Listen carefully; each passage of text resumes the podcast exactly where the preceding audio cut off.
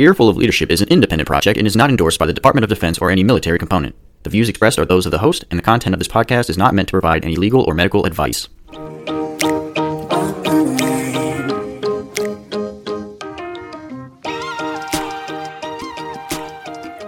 Welcome to the Earful of Leadership podcast. We're so glad you're here. We're joined today by Dr. Maria Grijalva, the original Dr. G, owner and operator of Active Hearing Center. And we are going to talk today about her business experience, her mentorship experience, and being a mentor to undergraduates. She was actually my undergraduate mentor and pretty much the reason why I got into audiology, and she changed my life. So let's get into it. Thank you for coming on, Dr. G. Thank you so much for having me. That's awesome. Thank you. So let's share with the listeners um, how we know each other and how that relationship developed. So, Nicole was one of my students, and this was my very first semester teaching, very first semester. So, this was all very new, and I had super high expectations for everyone. And she met those really high expectations because I remember we would be in class, and, and Nicole would be the student that would be like asking the questions be like, huh, that's a really good question. Yes, yes, let's go with that. So she kind of caught my attention that way is by asking these questions that I could tell was they were they were formulated questions. They were questions because I knew that she had studied the material and, and they were good questions. And that's where she really shined. That's where I was I noticed her. And then um from there, I came across this um, audiologist who worked with a dispenser who was doing mission work in Mexico. Do you remember that? Yeah, how could I forget? And I was like, hey, is anyone interested in helping me? Because I really needed volunteers. Um, when we, I mean, I remember there was times we had like 35 patients, and 35 may not sound, it may not sound like a big number, but 35 that that is a lot for one day audiology appointments. That was a lot. Mm-hmm. So, well, I think you're skipping a few steps Uh-oh. because you only you only offered volunteers for people. You only offered students to go with you on the trip for students that had already came and volunteered with you at your office. So That's those right. of us that took the initiative to be like, "Hey, can I come and just shadow you?" So it was only those students who you were like, "All right, if you also want to do more, That's then you right. got to go." Mm-hmm. And I thought there was going to be like one student that was interested, and then all of a sudden I got more students. I was like, "Oh, mm-hmm. What, mm-hmm. what, do I do with this? There's there's more than one." Ah, mm-hmm. and, I, and, I, think yeah. I, I ended up picking like a name out of a hat, right? Do you mm-hmm. remember that? Mm-hmm. And it was like it was like two of you guys. Remember mm-hmm. that? Yeah, and me and Juan. I, I was gonna be so mad if it wasn't me. I was so mad. I was I prepared was, to go to your office if it wasn't me.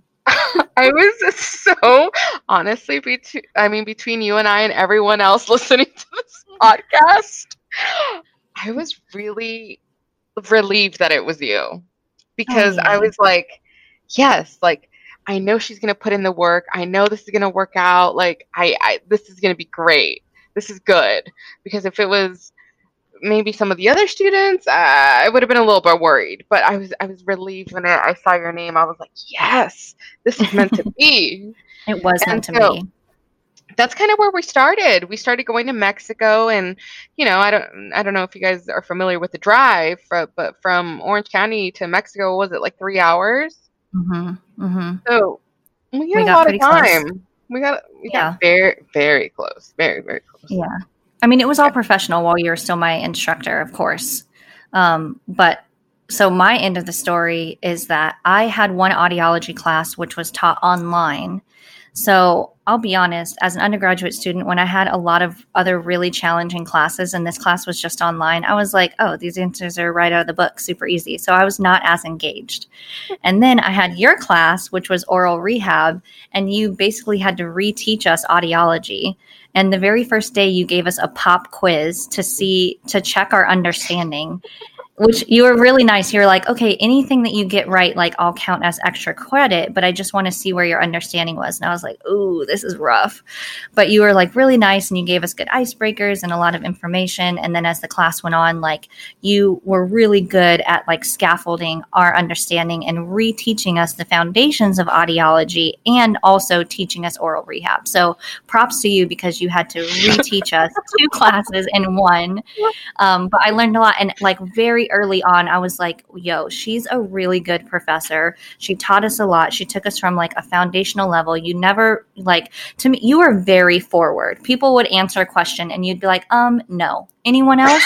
And I was like, damn, I like her. She's like not messing around. You scared me a little bit, but I really wanted to learn from you because I thought if I'm going to learn from someone, they're going to be direct and tell me what it is, tell me what I need to know. And I really liked audiology. I like the way you presented it because you're so passionate about it. You love it.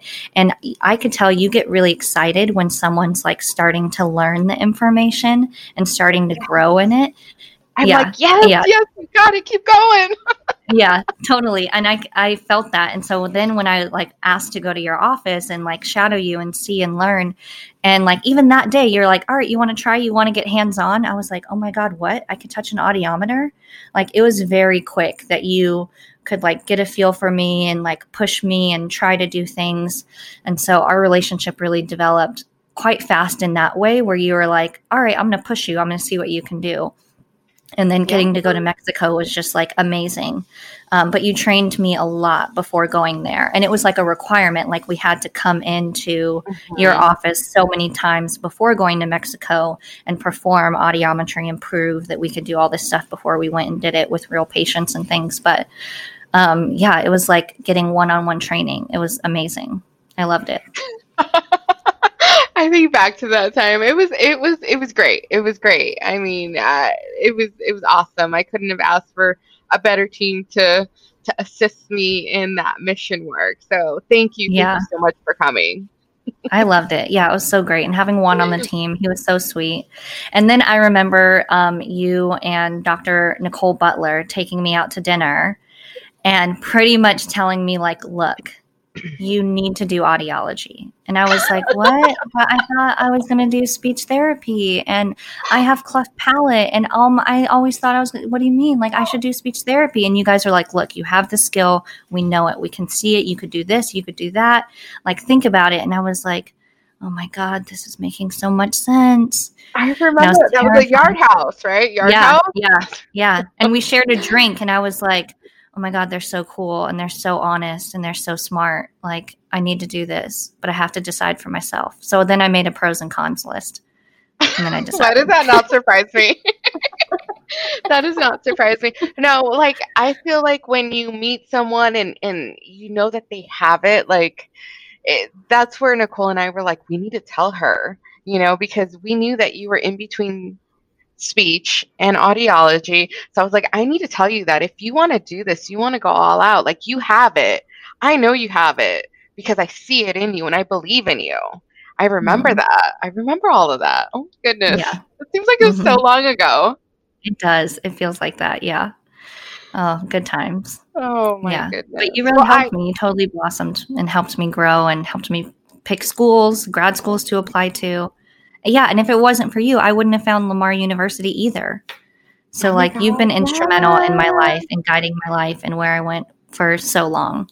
Yes. Awesome. I'm, I'm so happy. Yes. I was like, I remember when you told us, all right, I'm gonna do audiology. I was like, yes, we found one. We we converted her to the to the dark side. yeah. Which was a big deal at our school at, at Cal State audiology. Yeah, yeah, audiology. Yeah, we call it the dark side because there's so many speechies in our field, which is fine. Like props to that, which is amazing. Mm-hmm. I wish that I had that personality truly, but it just doesn't match my personality. But in our class of 90, there were only two of us that did audiology. And one, right. one, he already knew that he wanted to do audiology, and then I switched. Mm-hmm. Everybody else stayed speech. So, yeah, it was quite an accomplishment to convert me. Yeah, I remember all of that. Oh, takes me back to good times. yeah. Well, you're an excellent teacher, professor, uh, and mentor to me, and have been for so many years. So thank you. Thank you. I appreciate that. I'm happy that I was able to help. Yeah, thank you.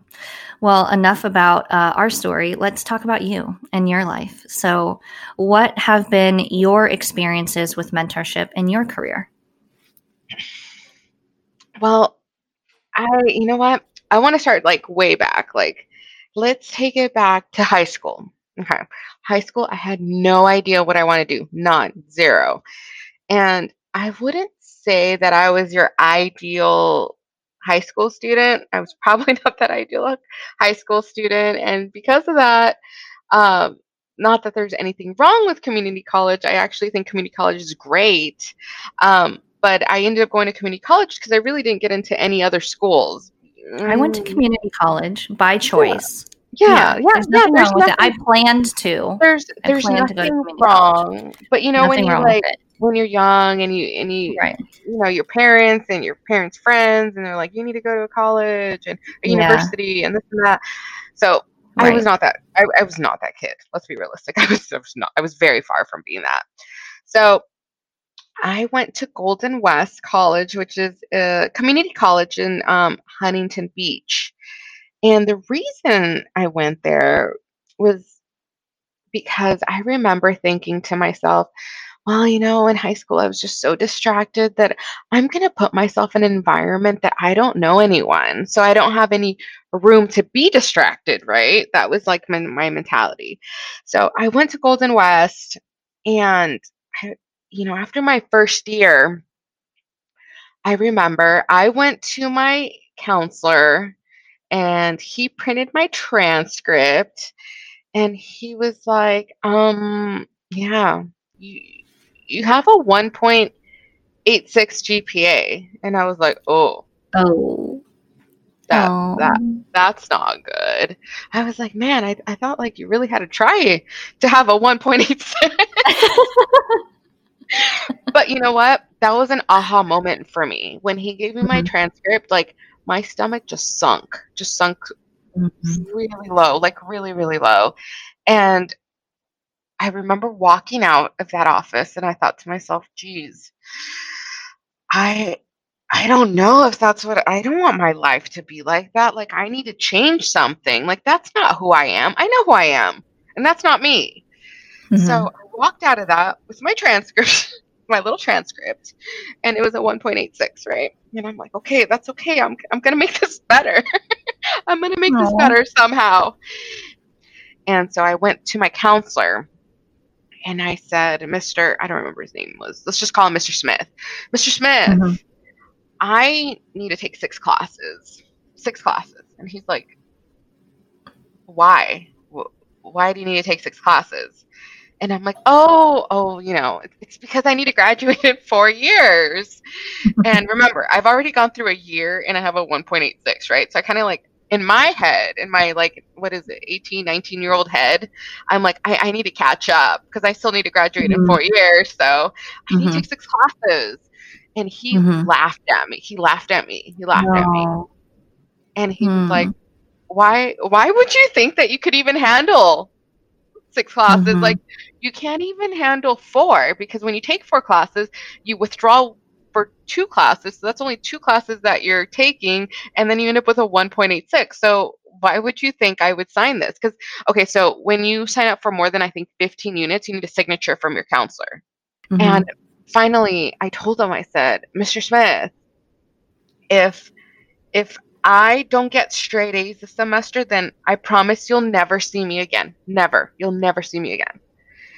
And he says, Are you like serious about that? He's like probably just trying to get rid of me. I was like, Yes, you'll never see me again. If I don't get straight A's, you'll never see me again. And he goes, Okay, well, what you're asking me to do is crazy. Like, you're basically going to be in school from Monday through Friday from like 8 to like 10 p.m. You know that, right? And I was like, Yeah, yeah, but it's fine. It's fine. I can do it. And so he said, Fine. I'll I'll give you a shot. I'll believe in you. But if you don't get straight A's, don't ever ask me to sign this again. I said, Deal. Mhm. Deal. Mhm. I'll make you that deal. So I did. I don't know how many classes I took. Like I just remember being in school from Monday through Friday from like 8 to like 10. Like my last class ended at 9:45 p.m. Mm-hmm. It was it was it was it was a hard time. it was a hard time. But I managed to get straight A's. So no way. the next You went from semester 1.8 to a straight A's.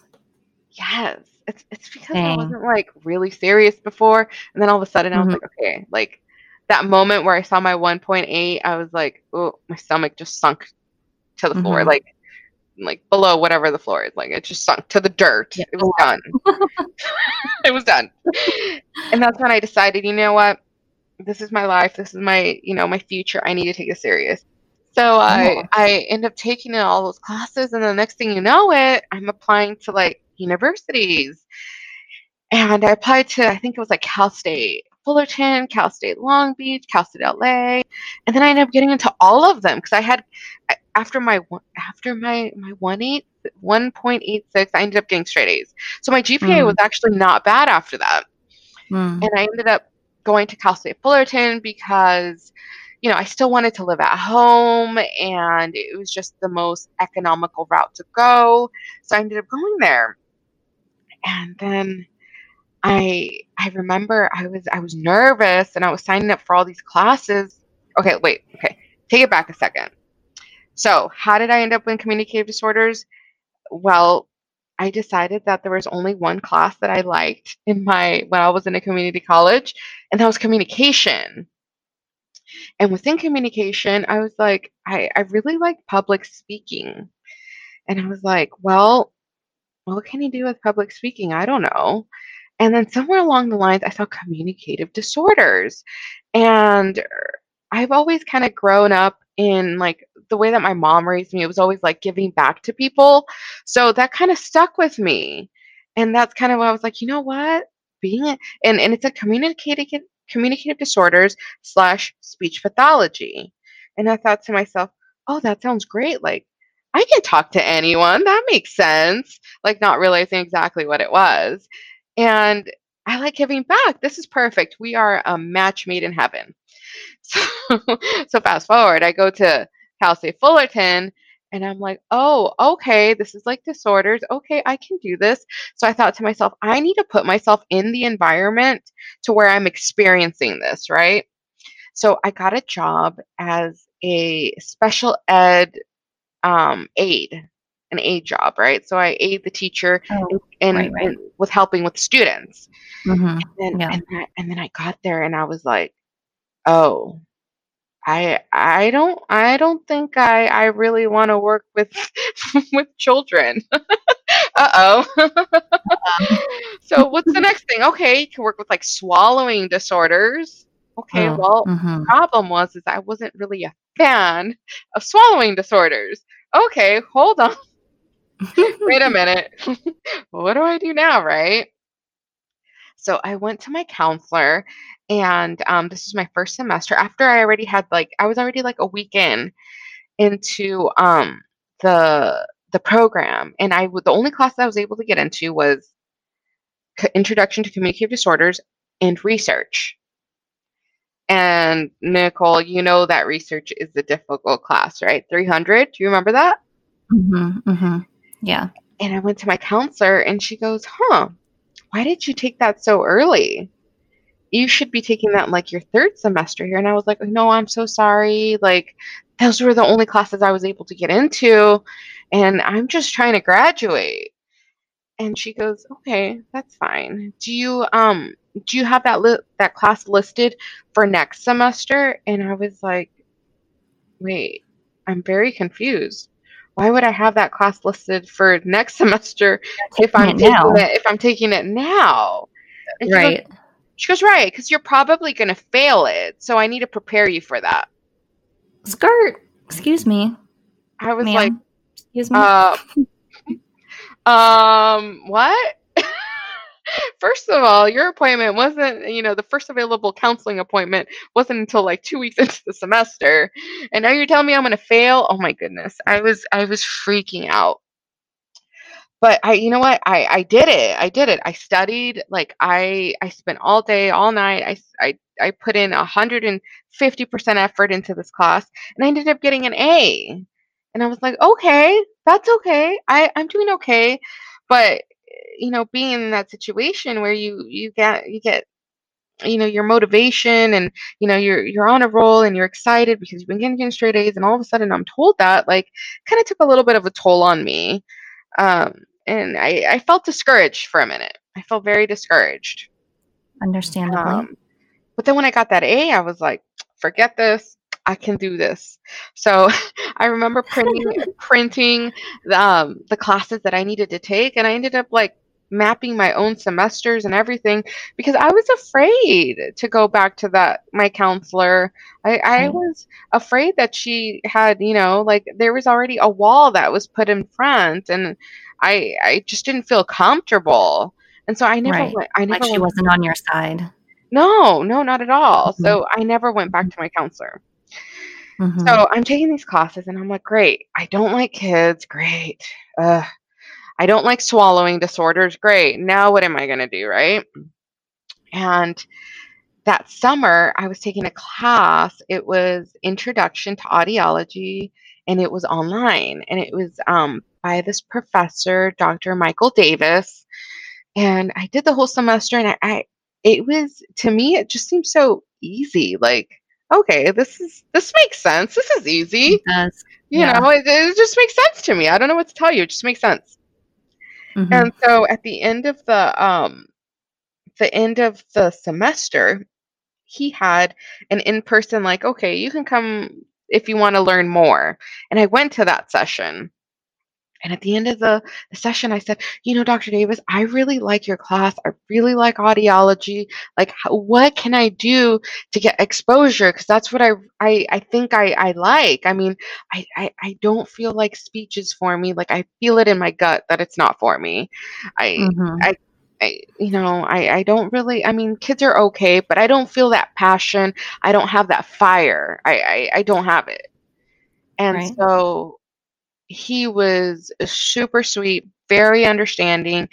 And he says, Well, I'm looking for an assistant. You looking for a job? What? and I was like, uh, what? What? Yes, absolutely. 100%. I'm looking for a job. I'm looking for volunteer. Whatever you need me to do, I will, I will do. You tell me to jump, I tell you how high. That was kind of the thing, you know? And he right. said, yeah, come work for me. So I ended up working for him for about a year. And once I started working for him, I was like, oh my God, I love this. This is what I meant to do. I believe like this is this is great. This doesn't even feel like work to me. This is mm-hmm. amazing. And so he really like that was my first exposure to someone who had mentored me. He mentored me. He took me under mm-hmm. his wing, from like scratch from the beginning and he taught me everything he taught me everything mm-hmm. he offered me a job he gave me advice like he would always dr davis was always the type of person who wanted to know more about you so he mm-hmm. really took time to get to know you so it wasn't mm-hmm. like me just asking him question it was always like okay well you know how's your family how did you how are you doing how were your how were your holidays like he would always ask me mm-hmm. questions and that really made me feel you know valued and mm-hmm. that really helped build up my confidence and then mm-hmm. from there he would give me advice like oh i think you should go to this school and then from there i ended up going to nova southeastern um, university down in south florida and he he told me he's like i think that's where you're going to learn like the best like i've i've researched those professors and i think that's where you need to go. And i listened to him. I was like absolutely 100% you're telling me i'm going to i'm going to go there right?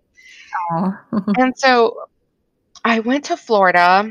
I moved from california to florida and he never he never um lost touch with me. He always mm-hmm. made it a point to just call me just for a quick, like, hey, how are you doing? How are your classes? And I was like, wow, he really cares. It was just, it was different from me. It was different from that, you know, um, are you planning on taking that class again? Because you're probably going to fail. That like right. negative you know, environment to someone that actually cared about me. And I was like, oh, Yeah. you know, I was he like, believed in you. Yeah, I He was like, helped "Oh, you succeed. I Mhm. was 21 years old and I was like, "Oh my god, he believes in me. This is great. Like he cares about me." It was it was different. It was it was a different type of relationship from I mean, before that it was just like, "Okay, hi, nice to meet you. I took your class. Great."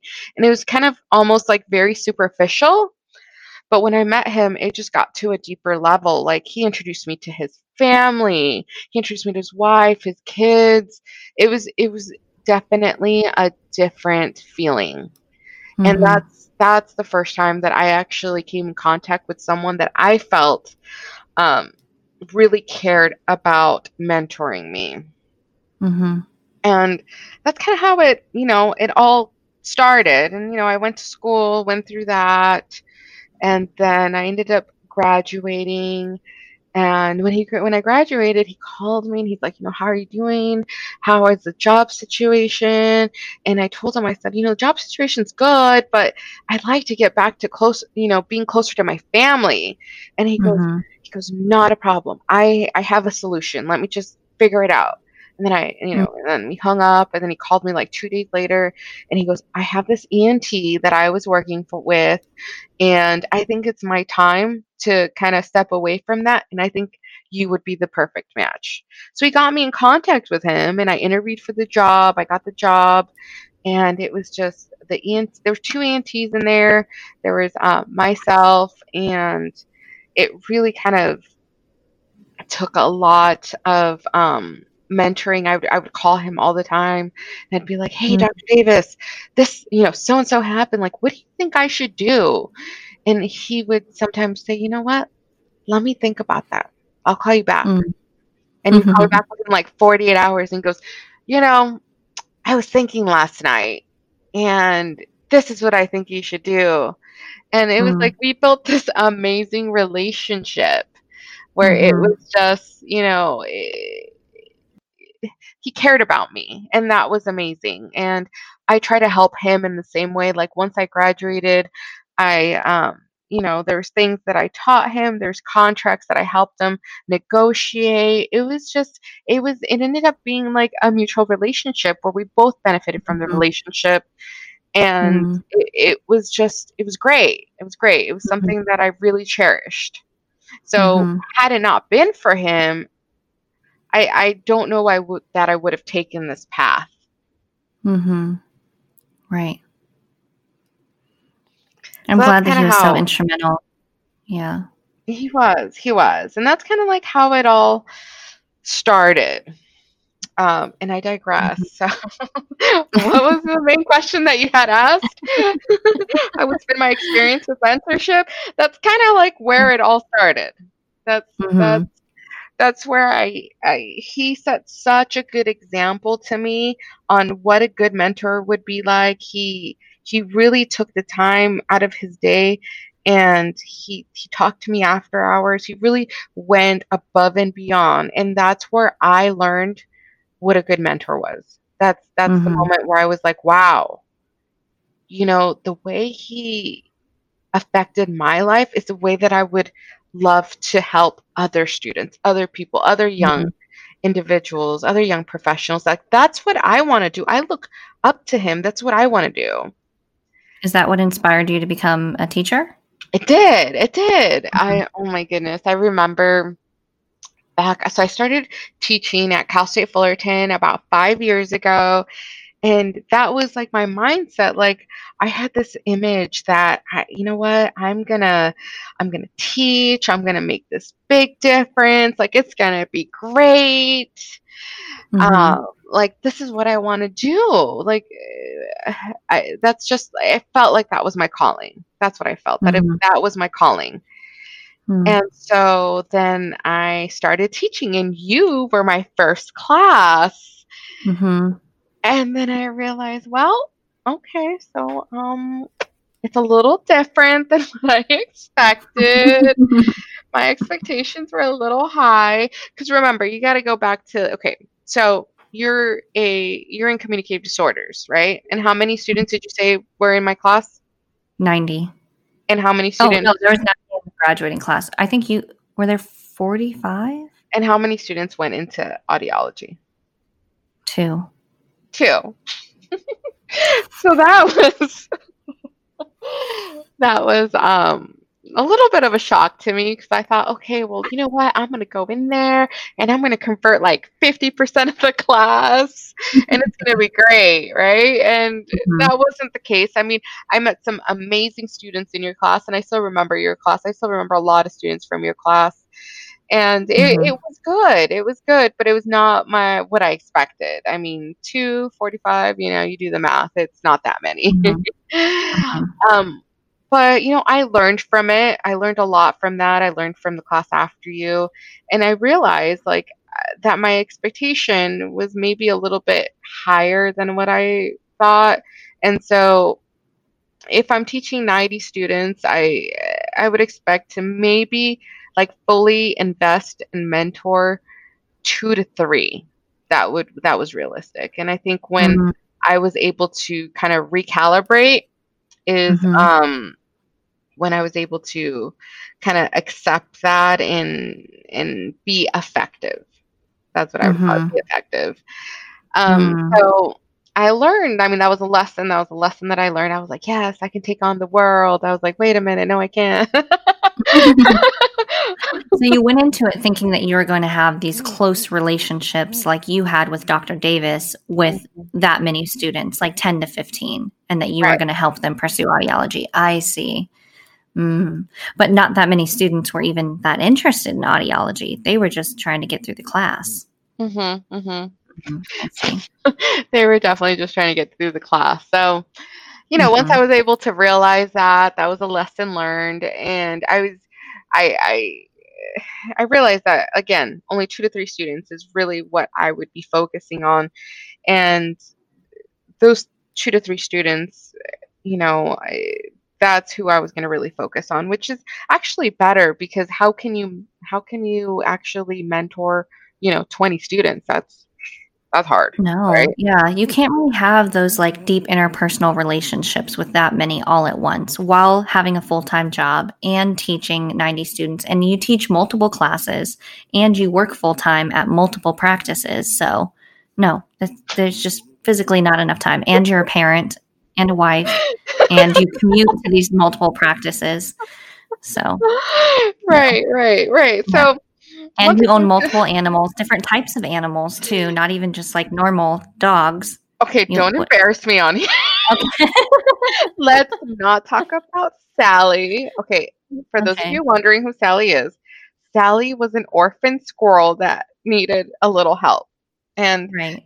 I, I helped her. I helped Sally, but Sally Mm-hmm. did not like my husband. and I don't know if you guys have, do you guys know that squirrels bark? Because I never knew that. And the first time I heard her bark, I was like, what is that? What? That's weird. Did you no, know that? I did not know that. No. They bark. They bark. Yeah, they bark. And if they don't like you, they make this weird noise. It's like. "Eh, eh, eh, eh, eh." so every time she saw my husband, she was like. That's so funny.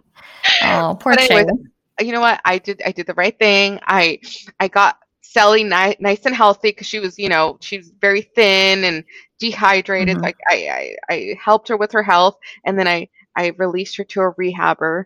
Rehabber took Good. over for a couple weeks, and then they put her with a lot of little squirrel friends, and then they released her. So it was great. Yeah, I mean that's taking the time of one one student right there. So you really got to limit it. So sh- Sally is out somewhere in Southern California, just living the life, tree to tree. She's good.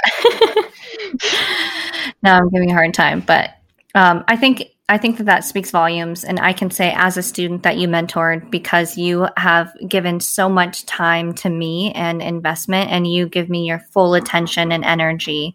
That it's really been instrumental and valuable for me. Like you're not a half-hearted kind of mentor. You know, you're not just like, oh yeah, let me know if you have a question. Come to me when you need me. Like you would come to me with like, oh, have you thought about this? Or look at this article or tell me what you think about this or here's this audiogram what's the problem with it you know so you're fully invested in them which i think is wonderful and that's why it needs to be limited because you're committed Yeah, yeah. Uh, I mean, I I re- I honestly like from the bottom of my heart, I actually I really try. And I think back to Dr. Davis and how he made that impact in my life and I, I that's something I would like to pay forward and do to other people. So that means a lot to Mhm. me that you say that. it Yeah. makes me feel like I did my job. Yes. You did more than your job, more than just teach me and get me to pass a class, you know? Yes, look at you. You you graduated. You're now in the army. Like, look at you. I'm I'm proud of you. Yeah. I'm very Yeah. proud of you. Oh, thank you. So that's that's that's kind of like in a nutshell, kind of you know how I started and what I how I was interested in mentoring students and all. Yeah. So, what else have you learned about mentoring uh, students through your experience with teaching? I know that you know you've you've learned a bit about um, how to engage with them and how to develop and cultivate those relationships with them. Can you tell us more about that? Yeah, I mean, I've learned so much. So the first thing is that I'm gonna put in as much effort as you put in. So when I gave you those assignments and I was like, hey, read this, like I would quiz you on it afterwards. Or I Mhm. would say, mm, you know what, I don't, I don't know, no. And then you would go back and then like figure it out and be like, well, actually, I think this. And I'd be like, yes, yes, yes, yes.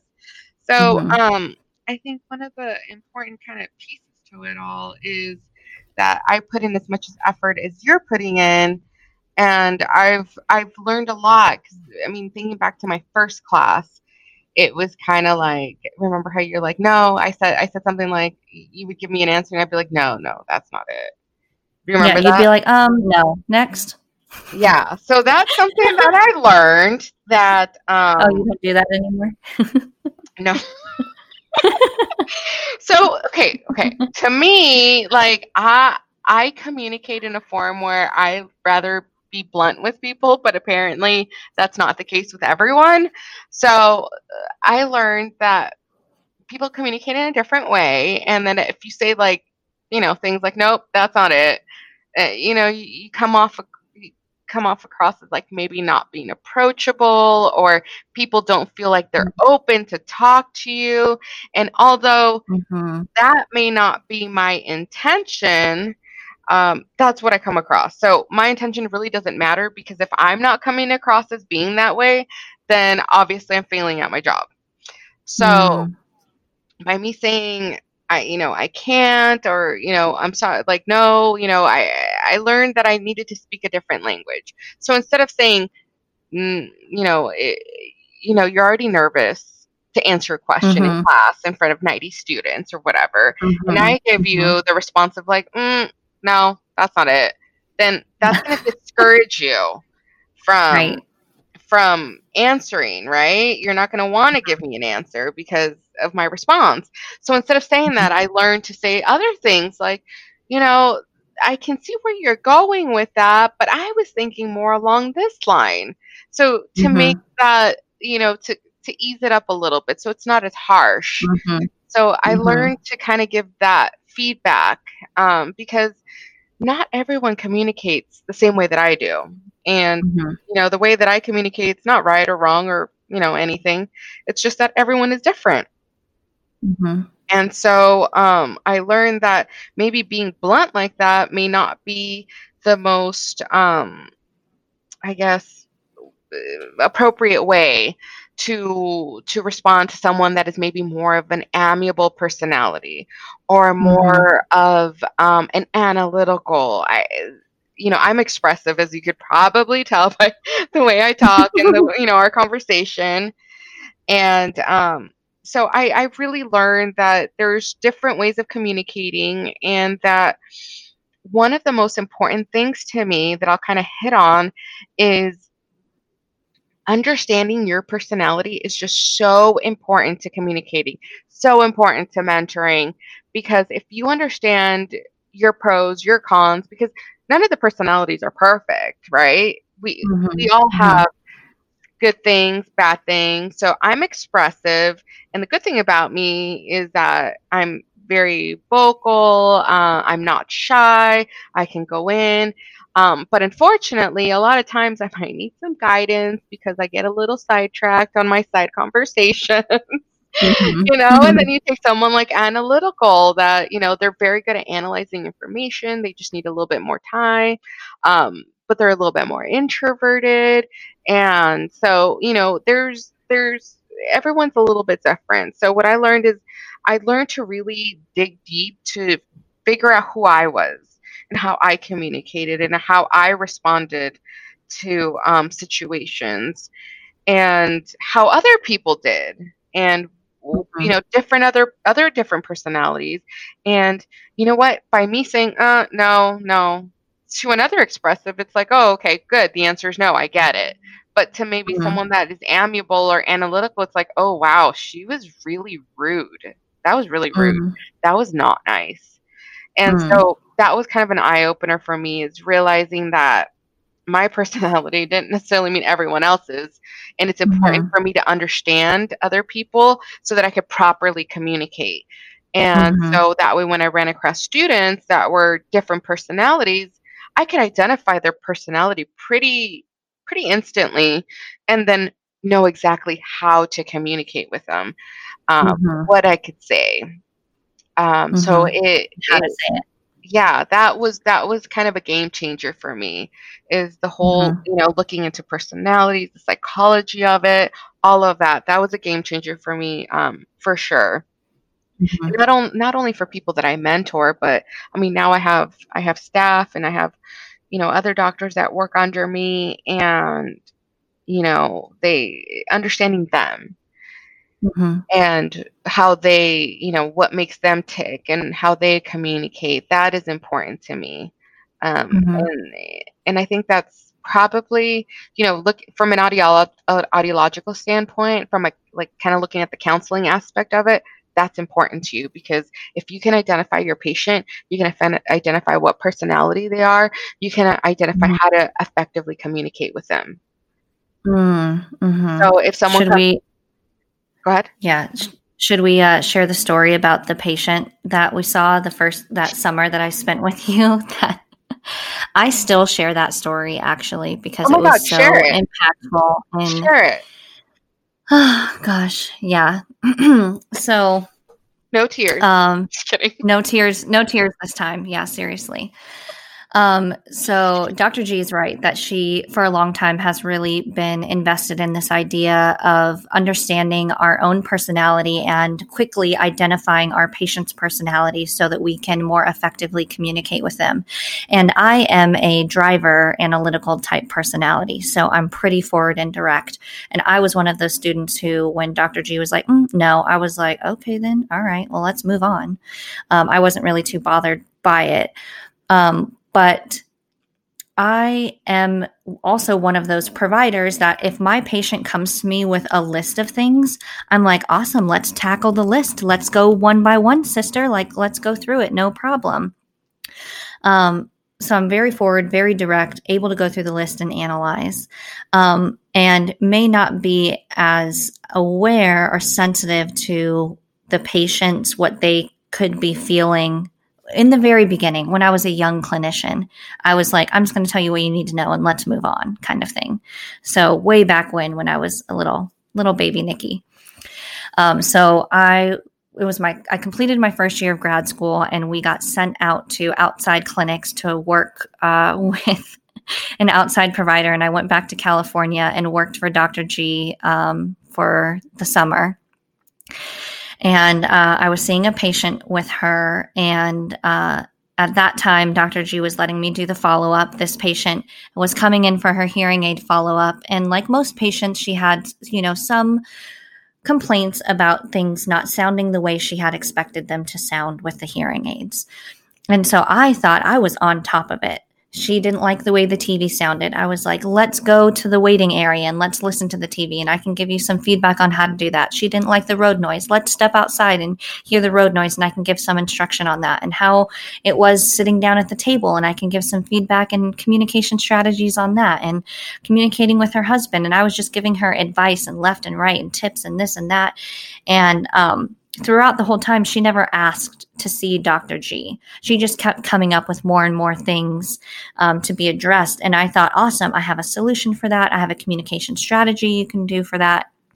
And I thought I was handling it really well. Um, and then her appointment ended. She saw Dr. G at the end and was like, okay, great. We'll see you in a few weeks for your next follow up.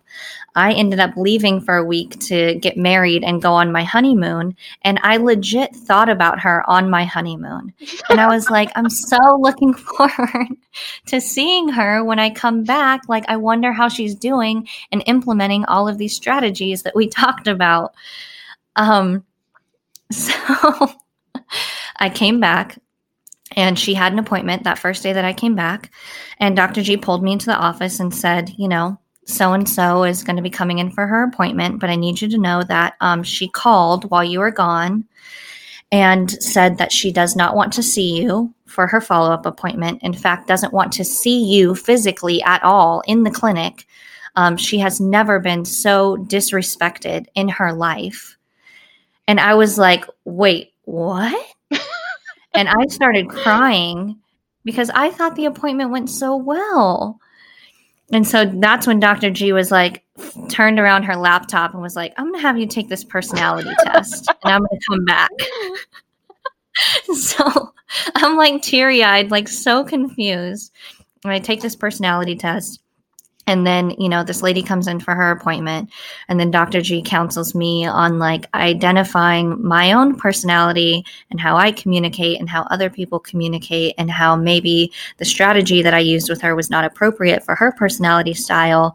And how when someone comes in with a list of complaints like it's really not appropriate as clinicians to try to you know bombard them with 10 things for them to do and just maybe pick the top one or two things. If they come in with a list of 10 say like okay what is like the number one and two most important things that you want to focus on? Like, what is most bothersome for you? And just, you know, focus on those things and not overwhelm them.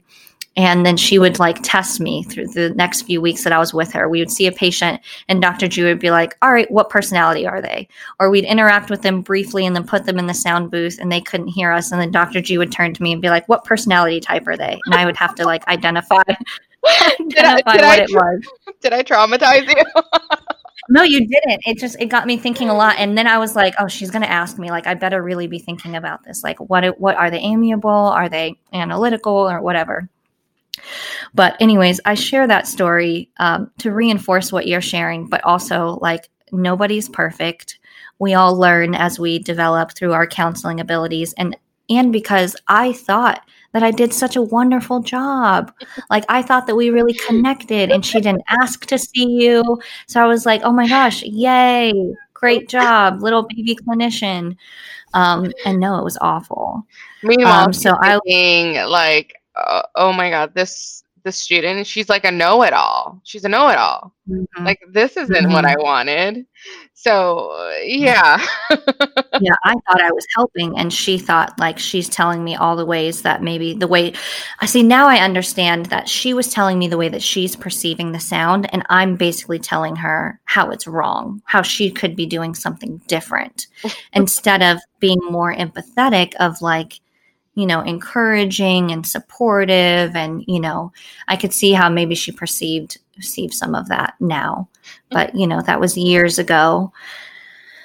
Anyways, it was, it was, I've cried was, about it. You know, it was a good experience. The important part, you learned a lot from it, and that's, I mean, the same thing with patients. Is like I always tell my new audiologist, like you need to identify your patient and you need to identify what their personality is. That's what will make you a successful clinician.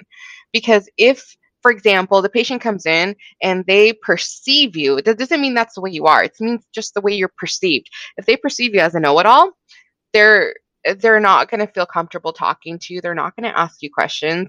They're not going to, mm. you know, you're not going to have that vulnerability from them. You're not, that's just not going to happen. They're going to come in their appointment. They're going to say, okay, okay, bye, and then never come see you again. So, right. but but you need to identify. So, if I have someone, for example, that is maybe a driver and they come into the appointment with just 10 questions that they're ready to ask me, I let them do that. Okay, you know, Mr. Smith or Johnson, whatever you want to call him, Mr. Doe. Let's call him Mr. Doe.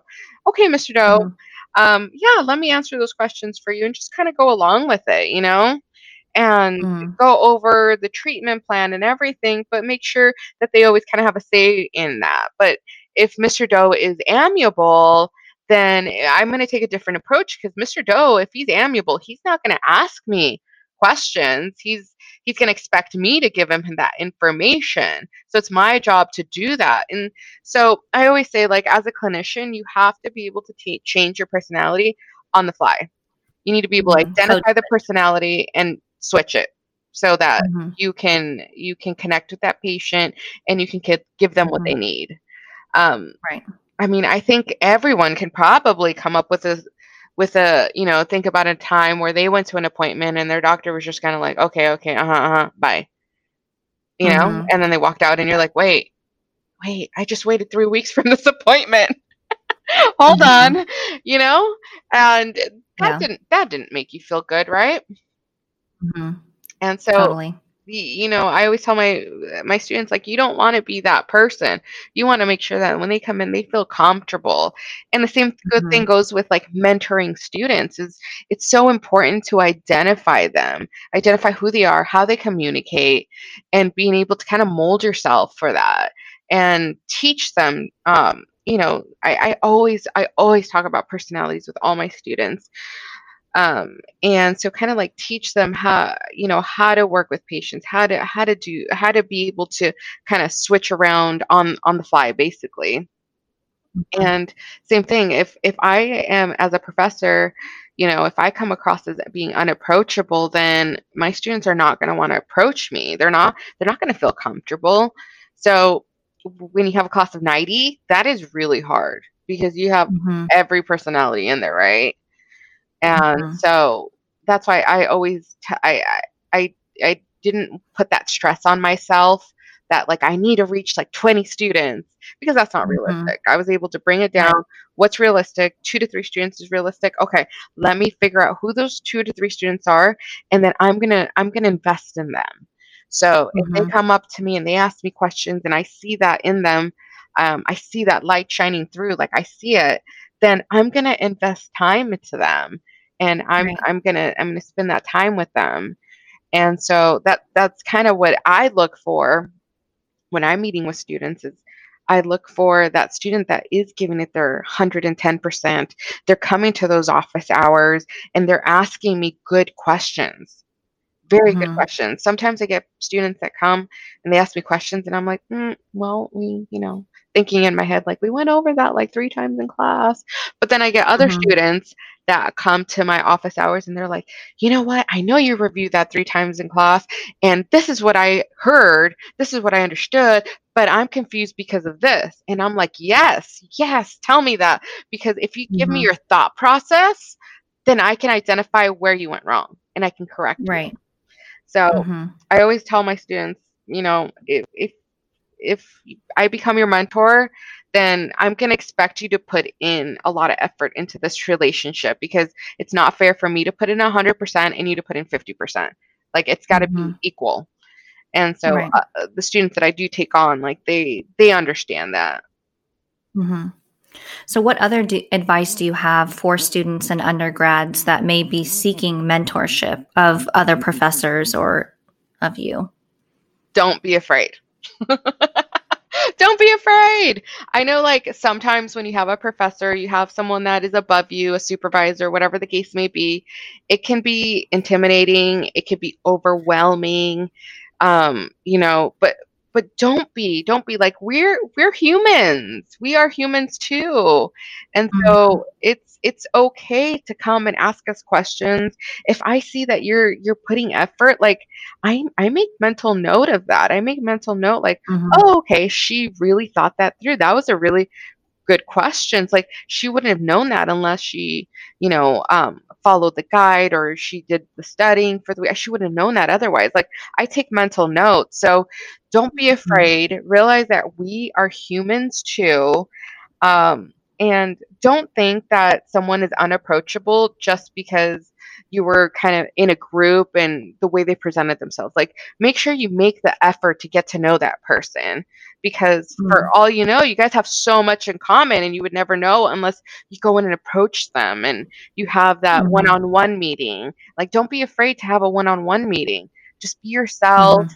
We're human too. And I think that's kind of something that gets lost in um, mm-hmm. a lot of that relationship is I, I, see students and they get nervous and sometimes I see them like shaking and I and then I tell them like, hey, it's okay. I'm human. And then like I'll make a little joke about myself, like making fun of myself. So like I kind of feel like they feel like I'm a little bit more vulnerable, so they feel a little bit more comfortable talking to me. Um, mm-hmm. But it's okay. Like we're human. I get it. Just come talk yeah. to me. Just you just have to put in the effort. You have to invest mm-hmm. that time because you can't expect me to invest all the time and you don't ex- invest equal amounts, if not more. That's not realistic. So invest the time to get to know, you know, someone that you are interested in um, them being your mentor. Just invest. I have. Time I have a comment on that, but well, a quick follow up question. Have you had someone directly ask you, Will you be my mentor? I don't think so. No, I don't think I've had one. Yeah, it just kind of happened. Mm-hmm. Um, mm-hmm. I I I meet with students, and you know, it's it's like we click we click mm-hmm. and then I, I tell them like hey you know i'll help you and i will be there and if you need me to stay after work and you know figure something out with you like i will be there but like you need mm-hmm. to put mm-hmm. in as much effort and i need to see that you're going places and you know kind of go from there because i have students that are like mm-hmm. oh well what should i do with school or what school should i go to or like do you have any advice and like i will be happy to to do that with you. But if you ask me like, hey, you know, um, I'm financially afraid of like, you know, going into grad school because you guys hear about like grad school being so expensive and stuff. And if I tell you, okay, make me a list of the top, you know, five schools that are, are under sixty thousand dollars. Um, and you know, mm-hmm. grad school that grad school can get expensive. So sixty thousand dollars should probably be on like the cheaper end, I think, of mm-hmm. um, grad programs. So I'll tell them like, okay, make a list. You know, mm-hmm. I don't mm-hmm. have all the answers. I'm not going to spend, you know, five hours trying to figure that out. And so if they, you know, I have one student, she came back and she's like, look, this is what I have. And I was like, great, this is good. Okay, let's take a look at it. Let's like financially plan your future. But if mm-hmm. you if you expect all the answers coming from me, then I'm not the right mentor for you. That's not me. Mm-hmm. My job my yeah. job is to guide you, not to do the work mm-hmm. for you. Yeah. I think that's fair. I do want to loop back uh, later to the financial part of it because I think that that's really important. You and I talked a lot about the financial things, and I know that that's something that you're passionate about. But I wanted to comment on what you said about mentorship and vulnerability and how you would just like make it be make a joke and say, "Oh, I'm human," and you know, I kind of I'd, open like yourself say something super silly about myself, and they were just like, "Really? Yeah, yeah, really just say that." so, um, I did this training called the um, Patient Centered Caring Communication Initiative through Walter Reed um, to become a facilitator to teach that program through the hospital.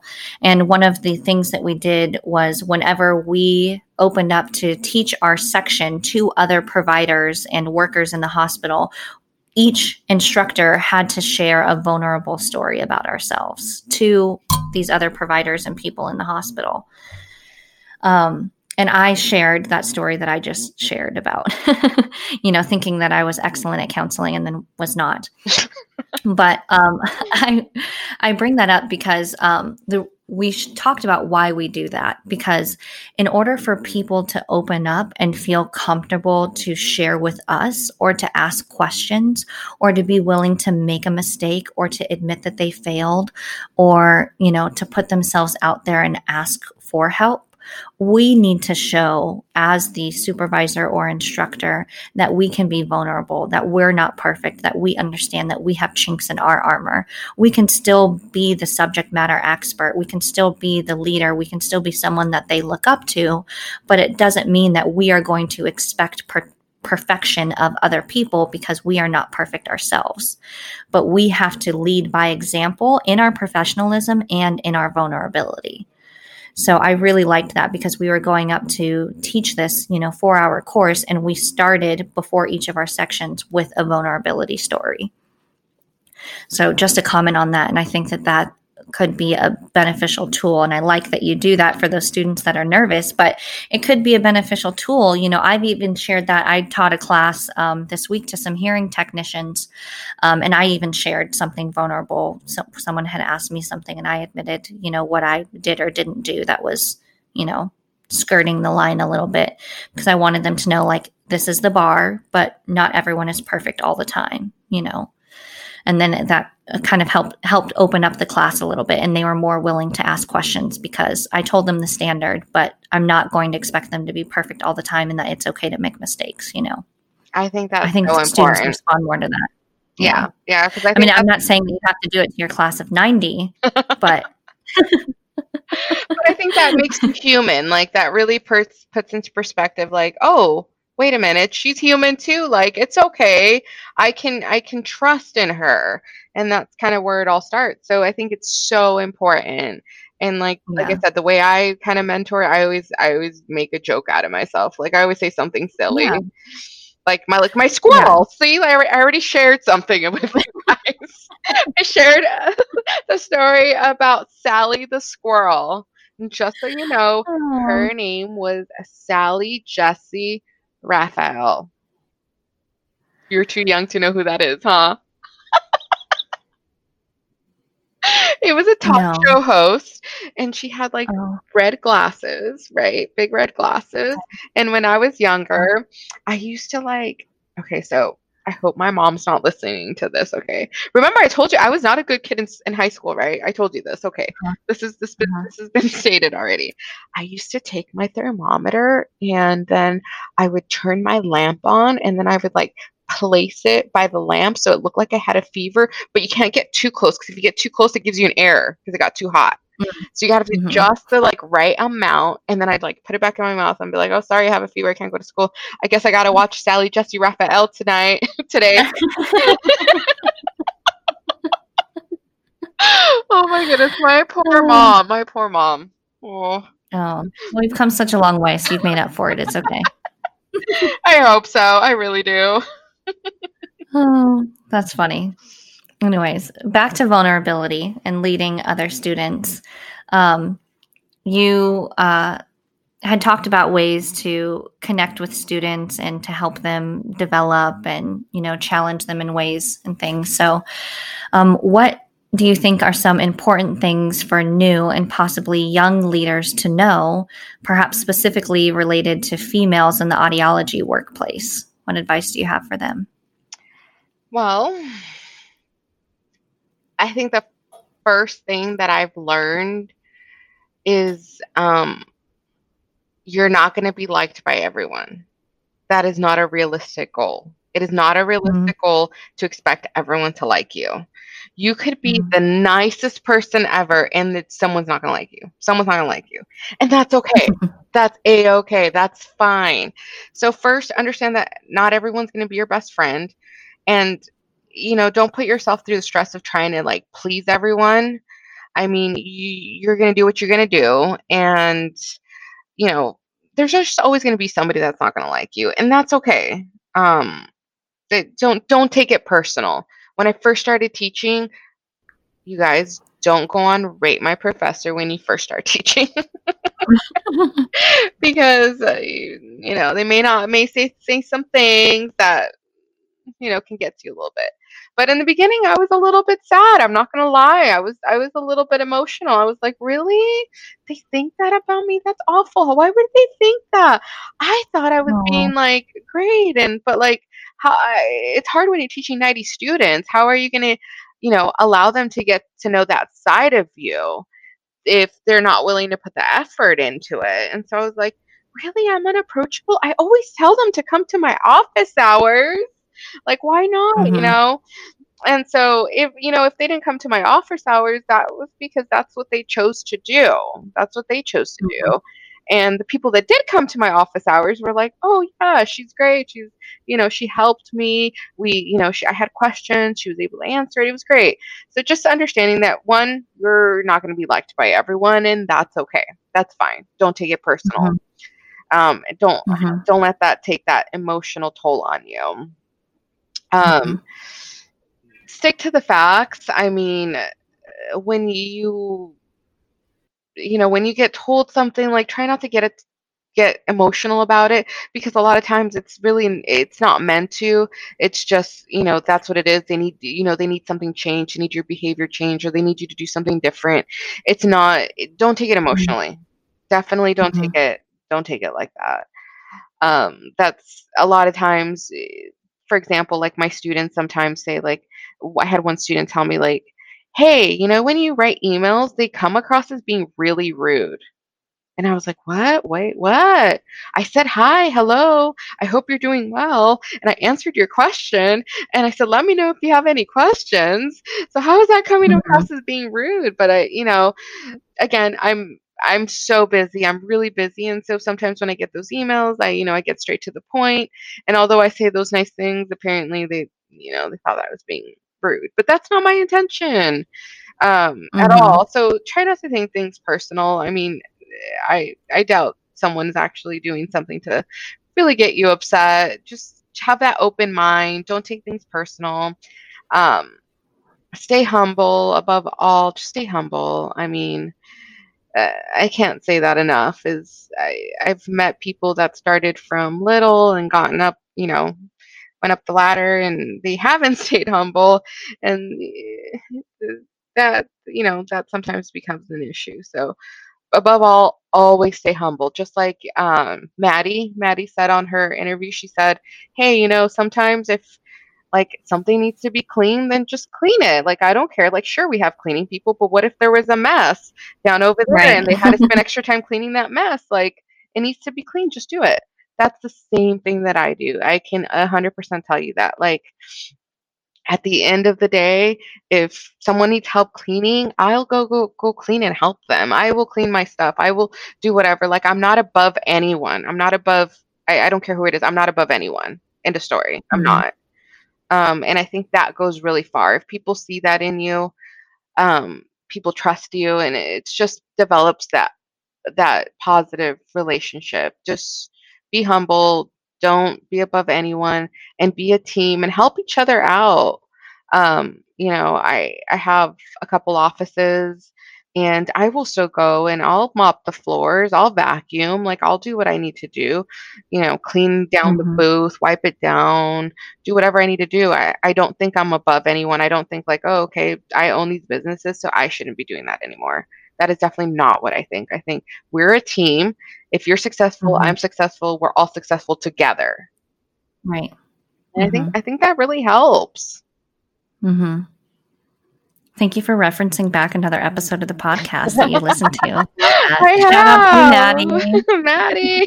Maddie. um, no, honestly, that goes a long a long way. That makes you. Mm-hmm. I think that's part of the reason why um, that'll make you approachable. That'll make your staff or your students trust in you because you don't put yourself above anyone. Mm-hmm. One thing that I really appreciate that you did for me is you weren't shy at helping me identify what one of my weaknesses was, um, which was like the personality thing, and then helping me to figure out ways to improve that and work on it, you know? So thank you for that. You're so sweet. You're so welcome. Yay. So, continuing on with advice for new professionals, since you've worked with so many um, emerging professionals like undergraduate students that have been quite young, what's just some general advice about professionalism in the workplace that you have for student interns or new professionals? Okay, let's reference Maddie again. Wear your best clothes. if you're going to go to an interview, like make sure that that is like the best outfit that you have. Like, go all in. No, seriously. Seriously. That 100%. is exactly what she said. yes, go all in. You know why? Because that really shows, like, that really go, like, that shows. And that you know Mhm. you're willing to put that that much effort into getting yourself ready that shows. That means you know yeah, if you thought about it you put that effort in that that really shows. So Mhm. go all in you know wear your nicest outfit. Um, if you're going to go to an interview like wear your nice you know the nicest thing. Iron your clothes okay guys? Let's let's be real here. Please iron your clothes. And if you're not if you don't know how to iron at least take it to like a dry cleaning place that will iron it for you please because the worst thing right. that you could do is not iron your clothes don't iron your clothes because remember And gentlemen, Yeah. wear an undershirt. yes yes 100% please yes. please Yes. wear an undershirt i don't need to see like you know the forest and Mhm. everything coming out of your shirt i don't need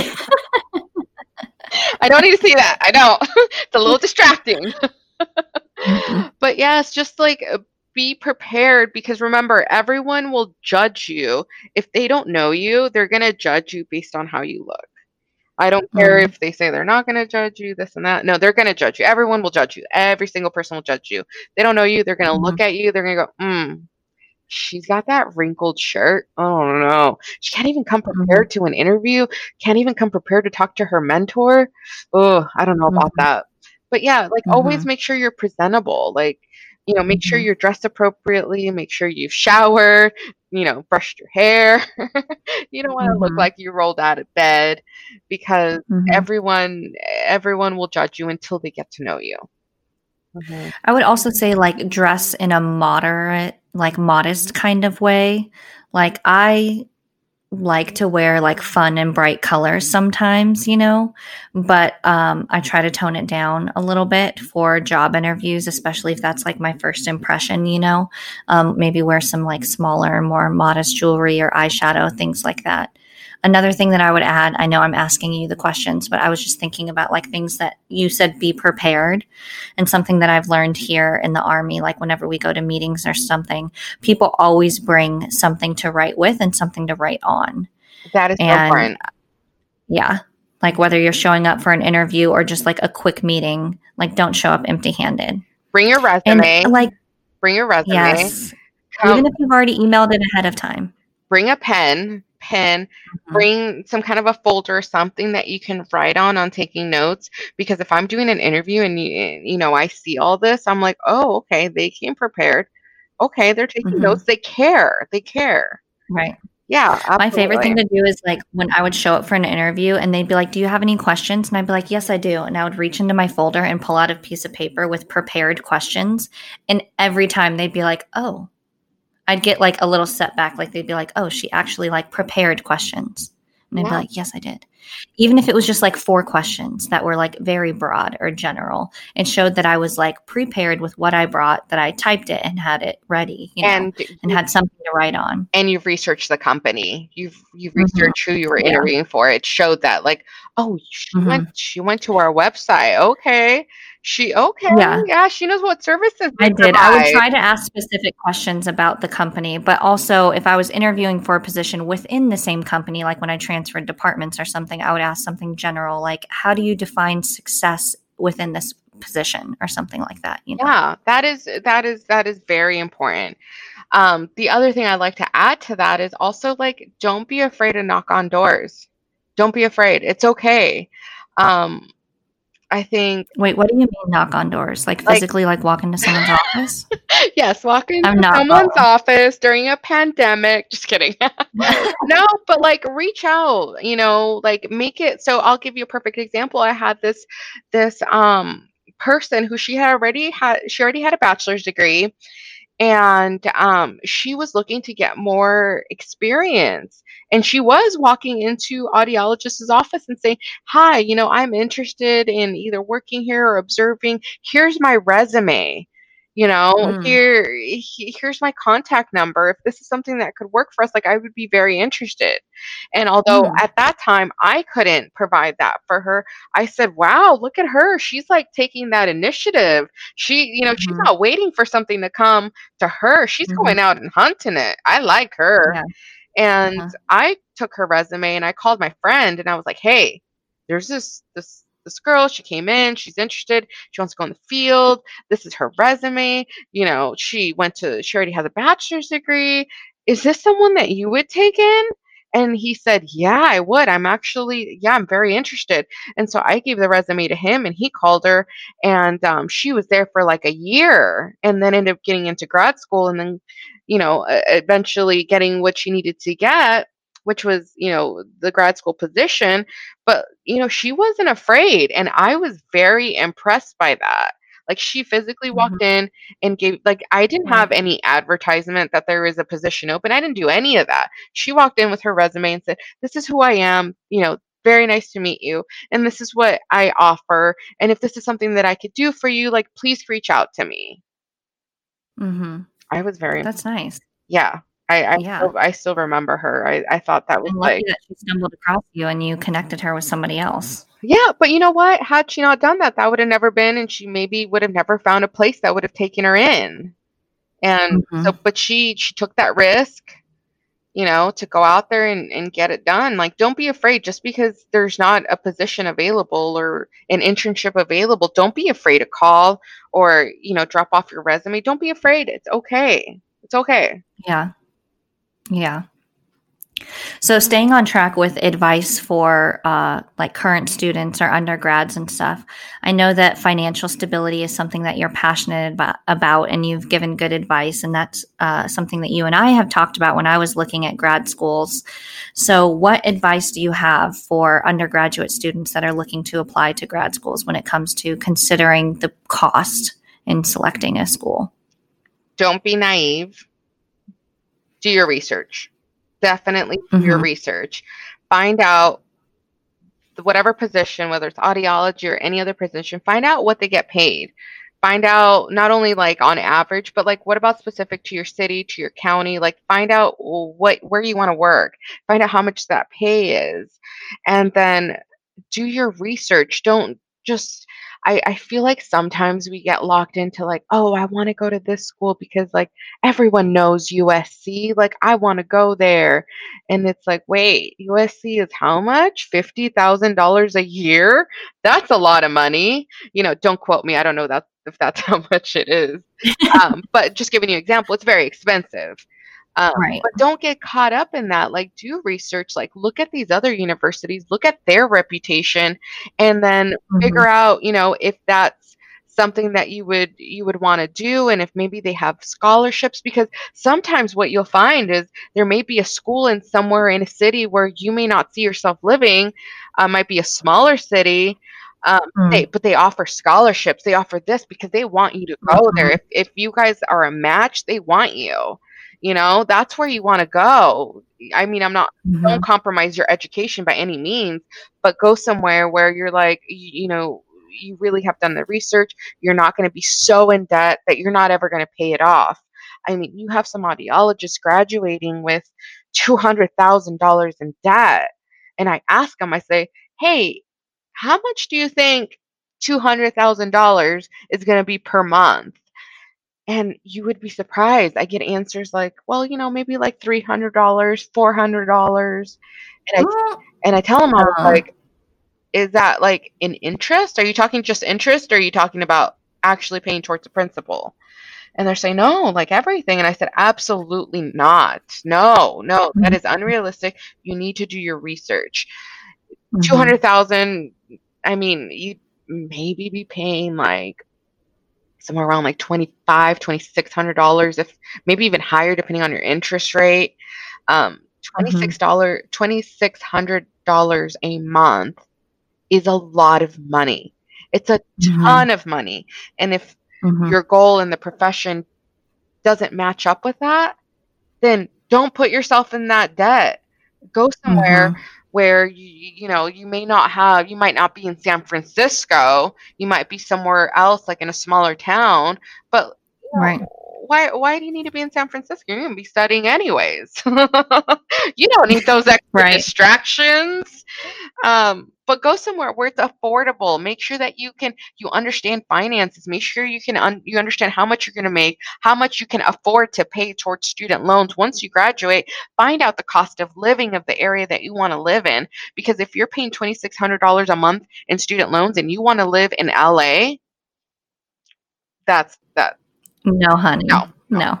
no, no, no. You're gonna unless, end up unless you unless you find a, a rich someone to sponsor you, you know, a rich honey bunny. you're gonna end up owing that much money and then you know you got the grand experience where you got to live in these cities and do all this cool stuff and then when you graduate you're gonna be like oh man i can't i can't live there because i can't afford it. So i'm gonna go ha- i'm gonna have to live in those small cities now.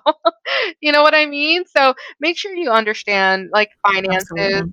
and if you don't understand like put yourself in a situation where you're learning about it you're attending classes you're researching it online you're figuring it out, figuring it out. You're not just sitting there going, "Oh, okay, well, whatever. I'm just going to apply here, and if I get in, great."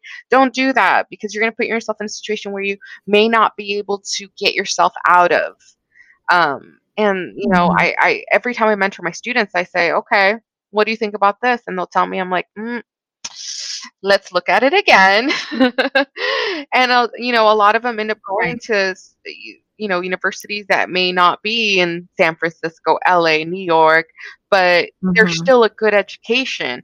And when they leave, they're not going to be two hundred thousand dollars, you know, two hundred thousand dollars in debt. They're going to be 50, 60, which that you could pay off. That that is Yeah. doable. Um, so just don't fall into that that that trap where you're you're not you're not looking into that. Make sure you do your research. Make sure you surround yourself around people that that understand that. Make sure you go on online. You you just look it up and remember these are not just numbers. These are not numbers at the end. This is money that you're going to have to pay back one day with interest. Mhm. Um, and I, I say that because one of my students go, wow, you really put it into perspective. She's like, when I was looking into that, it was just numbers to me, but now like understanding it, it yeah, maybe I can't go to, I shouldn't go to that school, or maybe I can look harder into getting scholarships because yeah, Mhm. there's no way that I can afford buying a house. And then I tell him, I said, what do you think the the banks are going to say when you're trying to buy, let's just say, you know, California high cost of living, you know, a five hundred thousand dollar house. And remember, in LA, that's like entry level, right? What are they going to say when you owe two hundred thousand? I said, what the banks are going to say was like, mm, she owes way too much. Nope, we're not going to do that. Her debt to income ratio is way too high. We're going to count, you know, half of her income instead because it's it, she just owes a lot of money. And, you know, so you don't want to put yourself in that situation where you're always paying every month and it's not really going towards anything because your student loans are just so high. It's just not worth it. I mean, uh, there's so many scholarships out there. You just have to really put in an effort. You got to figure it out. Go to schools where it's not that expensive and get that education. And remember, you're going to school anyways. You don't need distractions. It's better if you go to Yeah, a smaller school. like living in a big city. How many times do you find that you get students that are like, I want to go to this university because it's ranked like number one or two, or it's like so prestigious, or they like quote these things where it's like this top school or something all on time. some website? all the time. Yeah. All the time. which I think is really funny to me because when I go to conferences and stuff, I hardly see or hear from students that go to those schools. Right. You know, mm-hmm. they're ranked on some kind of website. And actually, I, I know some information about how those websites are ranked and how they come to be, which really isn't valid. It's garbage how their, their rating comes out. But what I think would be more valuable is asking actual students that have gone to those schools what they think about the education that they received and the professors that are there. And I totally support and agree with your decision because I was one of those students that went to a school that was in an area that I probably would not live in given the choice. But I loved my education. The professors were excellent. I had so many opportunities. I did get a graduate assistantship my first year and didn't have to pay tuition that year. There were opportunities for continued assistantships and research and you know, it was wonderful. I had amazing clinical experience. I started in the clinic my first week of grad school, you know, and there were so many wonderful benefits to it. But had I had not not received that advice from you, I might have been sucked into going to a school that I saw on a list thinking I needed to have that type of education, you know. And I also talked to my stepdad, who is a director of a physical therapy clinic and um, also has higher education. And he gave me the advice. He said, It doesn't matter if you go to a number one or number two school if you don't put in the effort. You could go to a school that's ranked lower and you put in 150% effort. You are going to get an excellent education. You are going to get the quality of education based on the effort that you put in. You know, you have the access to the information. And if you put in the work, the professors will meet you there. So you just have to find a school that will give you like that foundation, that platform that you can build on. And I was like, oh, well, that seems much easier to find. Thankfully, I found a school that was really good. You know, it wasn't it wasn't like a basic school. It was a really good school. But that really motivated me. And it was like, oh, well, then all I have to do is put in the work individually. Yep, I 100% agree with that. Yeah. A lot of it depends on you. I mean, I've met students that have gone to these top schools and, you know, maybe they're just good test takers. They're, they, you know, standardized tests are easy for them. Everything's fine. But they may not be that individual that goes above and beyond. They may just go to the class, show up, memorize, regurgitate, whatever, do it again. And those are not the best students. Those are not the best clinicians. Absolutely not. No, it goes a long way. It, all depends on you. You need to figure out how much effort you want to put in. Absolutely. Mm-hmm. I think that we've given a lot of really good advice to undergraduate students, and I kind of wanted to focus on that age group since that's where you're teaching and involved with, but you're also working full time and have multiple audiology practices. How many practices do you run now? Oh my goodness. Five. Five. Five in multiple states, right? Mm-hmm. Arizona, California. Dang, that's cool. Wait, and Nevada, right? Not yet. Now you're giving away my secrets. oh, shoot. I'm sorry. I'm, I'm oh kidding. I'm kidding. Not yet, but I will be. I will be. Oh, okay. All right. Okay. I didn't say the other two, three. No, I'm kidding.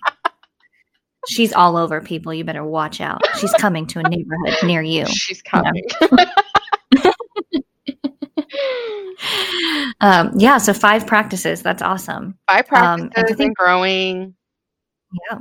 So I will. That's amazing. I, I will be waiting for you when you're done with the army. yeah, they own me for a few more years. I'll be waiting. I'll be knocking on that door. Yeah. You've already been knocking. Kelvin even was like, dang, I think Maria really wants you to work for her because she even was messaging me on Instagram about it. And I was like, oh, dang. I know. I messaged him. I was like, hey, so is she ready like come on board? And then he was like, he was like, yeah, except he's in the army. I was like, hey, I put in four day work week, like four days, three days off. Come on. uh, yeah, sweet, sweet deal.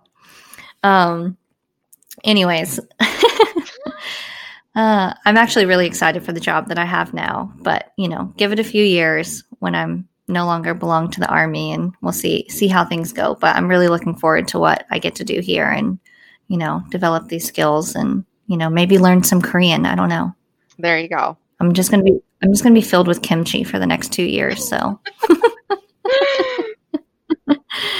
Um, but you have always mastered so many things all at once and consistently growing your business and giving back to other people and um, blessed with a beautiful daughter at the same time while you're teaching and working full time and just doing so, so much. Um, so, how do you handle it all? I don't know. I don't know. No, honestly, it's it really is. Uh, my family like supports me. They're amazing. I mean, my mom, everything is.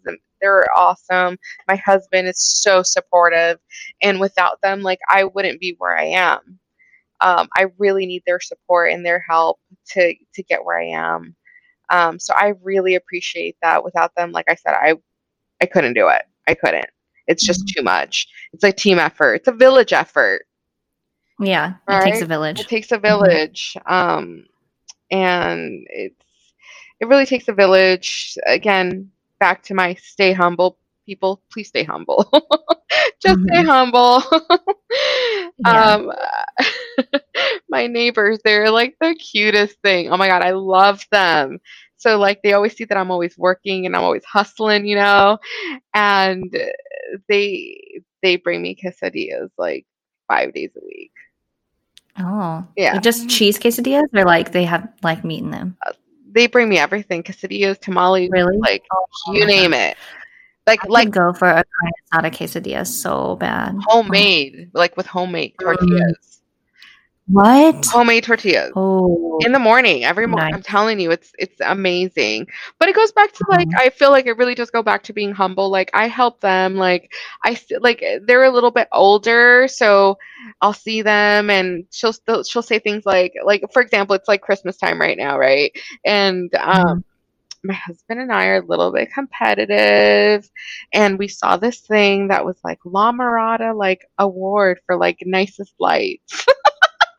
so we're like, we're Mhm. gonna get that award, right? Plus, my daughter like loves the Christmas lights or everything, and my neighbor, the one that brings me quesadillas, was like, "Hey, you know, I really like your lights. Like, it's so nice to see them, and this and that, right?" And I had extra lights. I had extra Christmas lights that I didn't use because it was like Mhm. Christmas lights that I had stored from like another house that I lived in. So I, I just didn't have bushes and you know sh- shrubs and everything like I did there.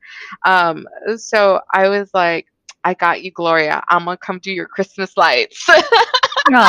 So I did. I like put their Christmas lights on their gates and their fence. I did it on the like cute. little roof and everything. Um, but like I, I, you know, just just stay humble and just like get to know people and don't let this like I don't know title or whatever you want to call it get in the way of really allowing people to get to know you. Um, I always tell people like if you meet me outside of work, you probably wouldn't even know that I was a doctor. You wouldn't, because that's not important to me when I'm outside. You know, it's just I, I Mhm. want to get to know the person. I want to get to know the people I'm with. Like that, this whole title thing. It's it, just stay humble. Don't let that affect you. Um, and so she now has Christmas lights, and she's so happy about them. It's like the cutest thing. Um, and just you know, help people out. Like, don't expect anything in return. Just, just be nice. Be a good person. Just help people out. you know what? Like, That's she, very sweet. she had Yeah. a, okay, so she had a gate that she needed to get fixed because it was like broken, right? And so there was it, it was just kind of falling apart. You know, in California, like everyone has termites in California, and then even if you tent your house, if your neighbor doesn't tent it, then the termites will like fly over to your house. So it's like all like it's all. Mm. So her gate was probably like 20 years old, and we had mm-hmm. a pandemic, so we were shut down for like three months. And she had she had told me she was like hey do you know anyone that could fix this panel? And it was like her gate and she wanted, like wanted them to fix like one of the panels.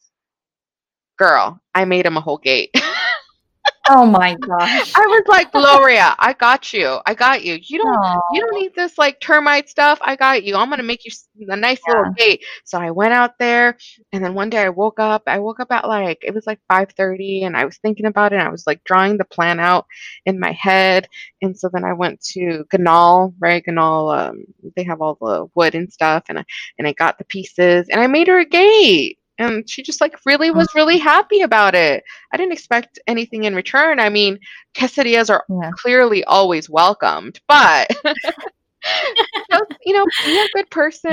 You don't you don't need I mean, you know, you don't need anything in return. Could I have like spend time doing other things? Probably, but I, I I understood that, you know, this gate was broken and she's a little bit older and that's kind of a safety issue. So I'm gonna fix it. Yeah, So- right. That's very sweet. Well, it's great that you have wonderful family and supportive neighbors. That's really nice. Let's close with um, any just general advice that you have for professionals or um, young students or you know future mentors about things that you've learned or any closing remarks that you want to share with our listeners. I think I've already shared everything. Stay humble, iron your clothes, show up on time. Mhm. um, you know, just just again, I think Any advice for like starting a business or anything related to that? starting a business. Wow. Oh, that's a big one. Um, make sure that you understand that you're going to wear a lot of hats. You're going to be the janitor. You're going to be the doctor. You're going to be the counselor. You're going to be the psychologist. You're going to be everything all in one. And understand that nothing is above you. You do everything. You're you're the go-to for everything. It doesn't matter what it is. That's going to be that's going to be you. So, if you're ready Yeah. for that, then go for it. You got this. hmm Yeah, and you started a business pretty early on in your career, and you've come so far. So it's possible. It's all possible. Yeah, definitely. Well, this has been wonderful, really insightful and honest and practical and really fun and vulnerable. So, thank you so much for giving us your time and sharing so much wisdom. You're so welcome. All right. Well, we'll catch up with you later and hopefully you can enjoy and quote future podcasts, you know, other than Maddie's, even though Maddie's was excellent. Oh my god, you're hilarious. Thank you so much for having me. I appreciate it. Anytime. Talk to you soon, Dr. G. Thanks. Take care.